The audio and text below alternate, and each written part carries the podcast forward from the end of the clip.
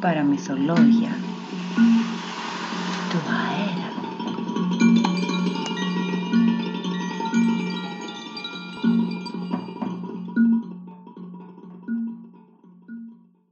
Ονειρεμένες ιστορίες Ο ελέφαντας και το καλοκαίρι Ήταν η τελευταία μέρα του καλοκαιριού και ο ήλιος έδιε.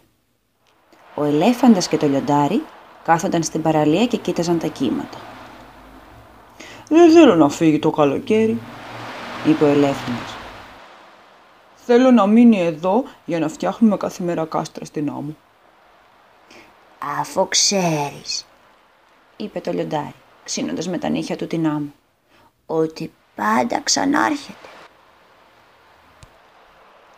«Ναι», είπε ο ελέφαντας αλλά θα μου λείψει τόσο πολύ. Νομίζω πως πρέπει να βάλω τη βάρκα μου και να το ακολουθήσω πέρα από τη θάλασσα. Όχι, είπε το λιοντάρι.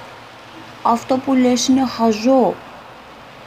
Γιατί είναι χαζό, είπε ο ελέφαντας λιγάκι θυμωμένος. Το λιοντάρι έμεινε σιωπηλό για λίγο και έπειτα είπε. Γιατί άμα φύγεις θα μου λείψεις τόσο πολύ. Ξαφνικά ο ελέφαντας έπαψε να νιώθει θυμωμένος. «Αχ, λιοντάρι μου, έχεις δίκιο. Και εσύ θα μου λείψεις πολύ». Και αγκαλιάστηκαν σφιχτά. «Για χαρά σου καλοκαίρι», είπε ο ελέφαντας. «Θα σε ξαναδούμε του χρόνου», είπε το λιοντάρι. Και οι δύο φίλοι καθισμένοι στην αμμουδιά αποχαιρέτησαν το καλοκαίρι, που τους έλεγε αντίο βάφοντας τη θάλασσα με χρυσοκόκκινα χρώματα.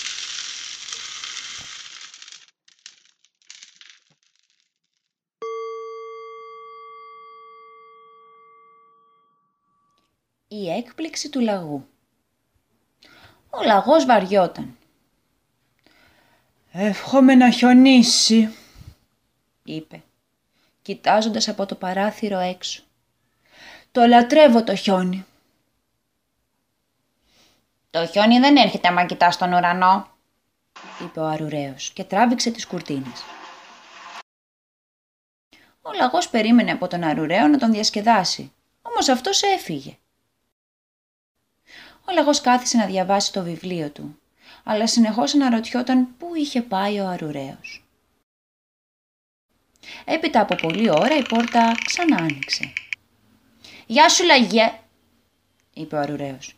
«Σου έφερα ένα δώρο για να σου φτιάξω το κέφι».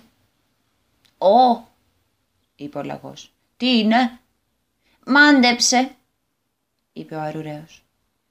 «Είναι ακριβώς πίσω μου». «Δεν μπορώ να σκεφτώ τι μπορεί να είναι», είπε ο λαγός. Ο αρουραίος κάλεσε τον λαγό στην πόρτα και του έδειξε έξω. «Ορίστε», του είπε. Σου αρέσει το δώρο μου; Και ο λαγός είδε την κοιλάδα σκεπασμένη με όμορφο κάτασπρο χιόνι. «Ω!» αναφώνησε. «Ω, το λατρεύω το δώρο σου. Σε ευχαριστώ, αρουρέ». Και έτρεξαν έξω στην κοιλάδα γελώντας και χορεύοντας, όπως οι νυφάδες του χιονιού που έπεφταν γύρω τους.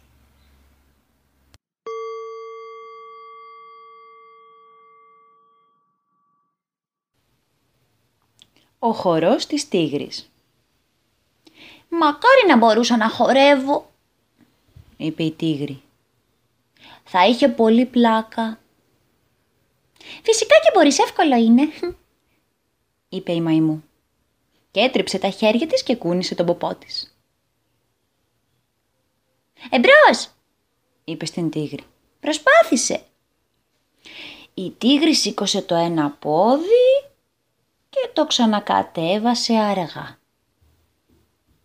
«Αυτό ήταν μόνο» τη ρώτησε η μαϊμού. «Σου είπα» κλαψούρισε η τίγρη. «Δεν μπορώ να χορέψω». «Εντάξει» της είπε η μαϊμού. «Δεν πειράζει. Πες μου μόνο όλα τα χαρούμενα πράγματα που μπορείς να σκεφτείς». «Χαρούμενα πράγματα» είπε η τίγρη Αυτό είναι εύκολο. Γενέθλια και φρυγανιές με βούτυρο. Ε, λιακάδα και χιόνι. Η τίγρη ένιωσε τόσο ευτυχισμένη που άρχισε να χτυπάει το πόδι της. «Ναι, ε, τι άλλο» είπε η μαϊμού. «Να κολυμπάω στη θάλασσα» είπε η τίγρη. «Να πετάω χαρταετούς και να βλέπω φίλους» η ουρά της τίγρης άρχισε να τεινάζεται και τα πόδια της να κουνιούνται.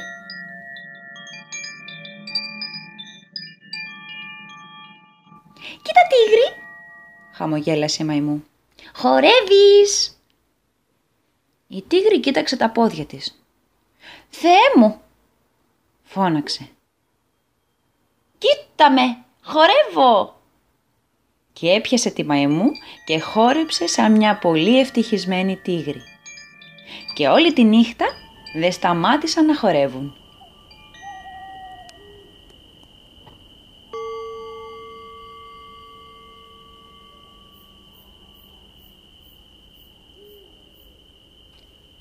Το όνειρο της κουκουβάγιας και του ασβού Η κουκουβάγια και ο ασβός όλη τη νύχτα εξερευνούσαν το δάσος και τώρα κόντευε να έρθει το πρωί. «Λοιπόν», είπε η κουκουβάγια. «Νομίζω πως είναι ώρα να κοιμηθούμε».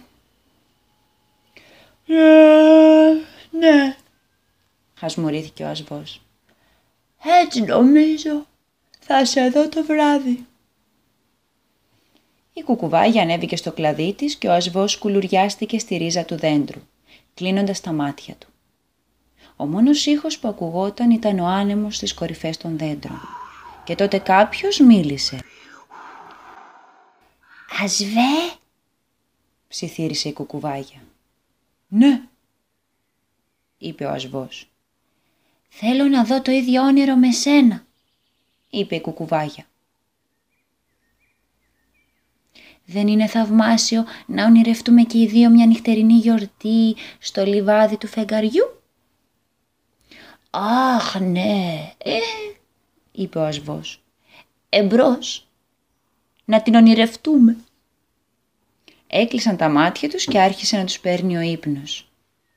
«Γιορτή», μουρμούρισε η κουκουβάγια. «Λιβάδι», ο ασβός. Και όλη τη μέρα η κουκουβάγια και ο ασβός ονειρεύονταν ότι είχαν πάει στο λιβάδι του φεγγαριού για τη γιορτή τους. Και ήταν η καλύτερη γιορτή που είχαν δει ποτέ.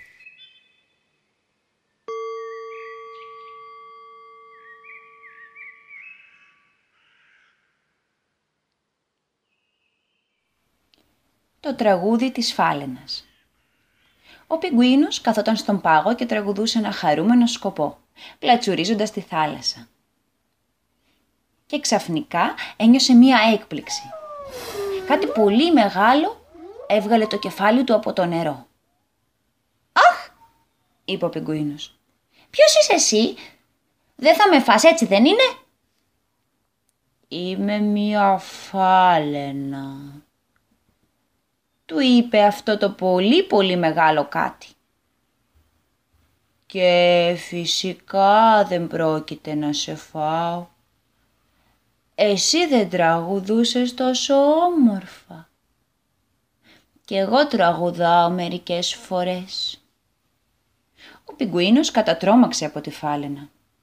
«Χαιρό πολύ», της είπε, «που σε γνώρισα, αλλά τώρα πρέπει να πηγαίνω. Η φάλαινα έδειξε λυπημένη. Ο πιγκουίνος ξεκίνησε να φύγει με τα βαριά του βήματα, όμως τότε άκουσε κάτι που τον έκανε να γυρίσει.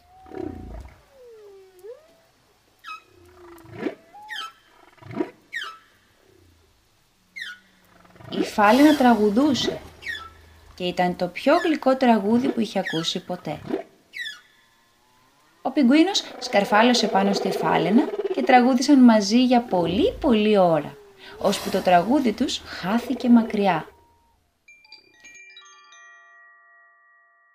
«Πιγκουίνε», είπε η φάλαινα.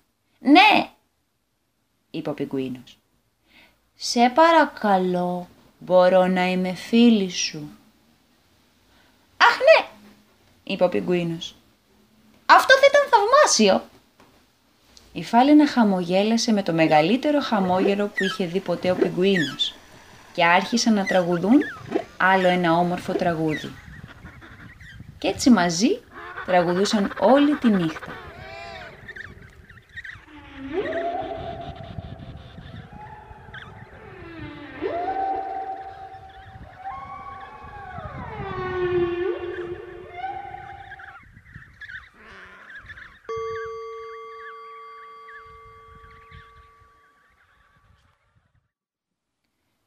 Το ταξίδι του σκίουρου Τι όμορφος καταράχτης. είπε ο σκίουρος. Ναι, είπε ο κύκνος. Κοίτα και εκείνο το χαριτωμένο δέντρο, Αχ, ναι. είπε ο σκίουρος. Λατρεύω το δέντρο και τον καταράχτη. Τώρα θα τα δω και τα δύο μαζί. Έτσι ο σκίουρος γύρισε να δει τον καταράχτη. Όχ, Είπε τώρα το δέντρο δεν το βλέπω. και ξαναγύρισε. Δεν γίνεται. Πάντα υπάρχει ένα μέρος που δεν το βλέπω. Σωστά, είπε ο κύκνος. Το μέρος αυτό λέγεται πίσω σου. Ο σκίουρος κοίταξε τον κύκνο κατάματα. Δεν ήξερα πως υπάρχει ένα μέρος που δεν μπορώ να το δω ποτέ. είπε. «Μην ανησυχείς», είπε ο κύκνος. «Απλώς ανέβα στη ράχη μου και κλείσε τα μάτια σου». Ο σκύουρος ανέβηκε και έχωσε το κεφάλι του στα απαλά φτερά. Έπειτα αισθάνθηκε να σφυρίζει κρύος αέρας γύρω του. «Εντάξει», είπε ο κύκνος. «Μπορείς να ανοίξεις τα μάτια σου τώρα». Ο σκιούρος άνοιξε τα μάτια και ξερόβηξε. Ε, πετάμε! Να ο καταράχτης, να και το δέντρο. Και μπορώ να τα δω και τα δύο την ίδια στιγμή. Ο σκύρος κοίταξε ευτυχισμένος για λίγο και έπειτα έκλεισε τα μάτια του. Και πέταξαν μακριά μαζί, πάνω από το δάσος και τα βουνά και τη θάλασσα που στραφτάλιζε. Διαβάσαμε τις ονειρεμένες ιστορίες του Τάπλιν Σαμ. Σας εύχομαι μια πολύχρωμη καλημέρα.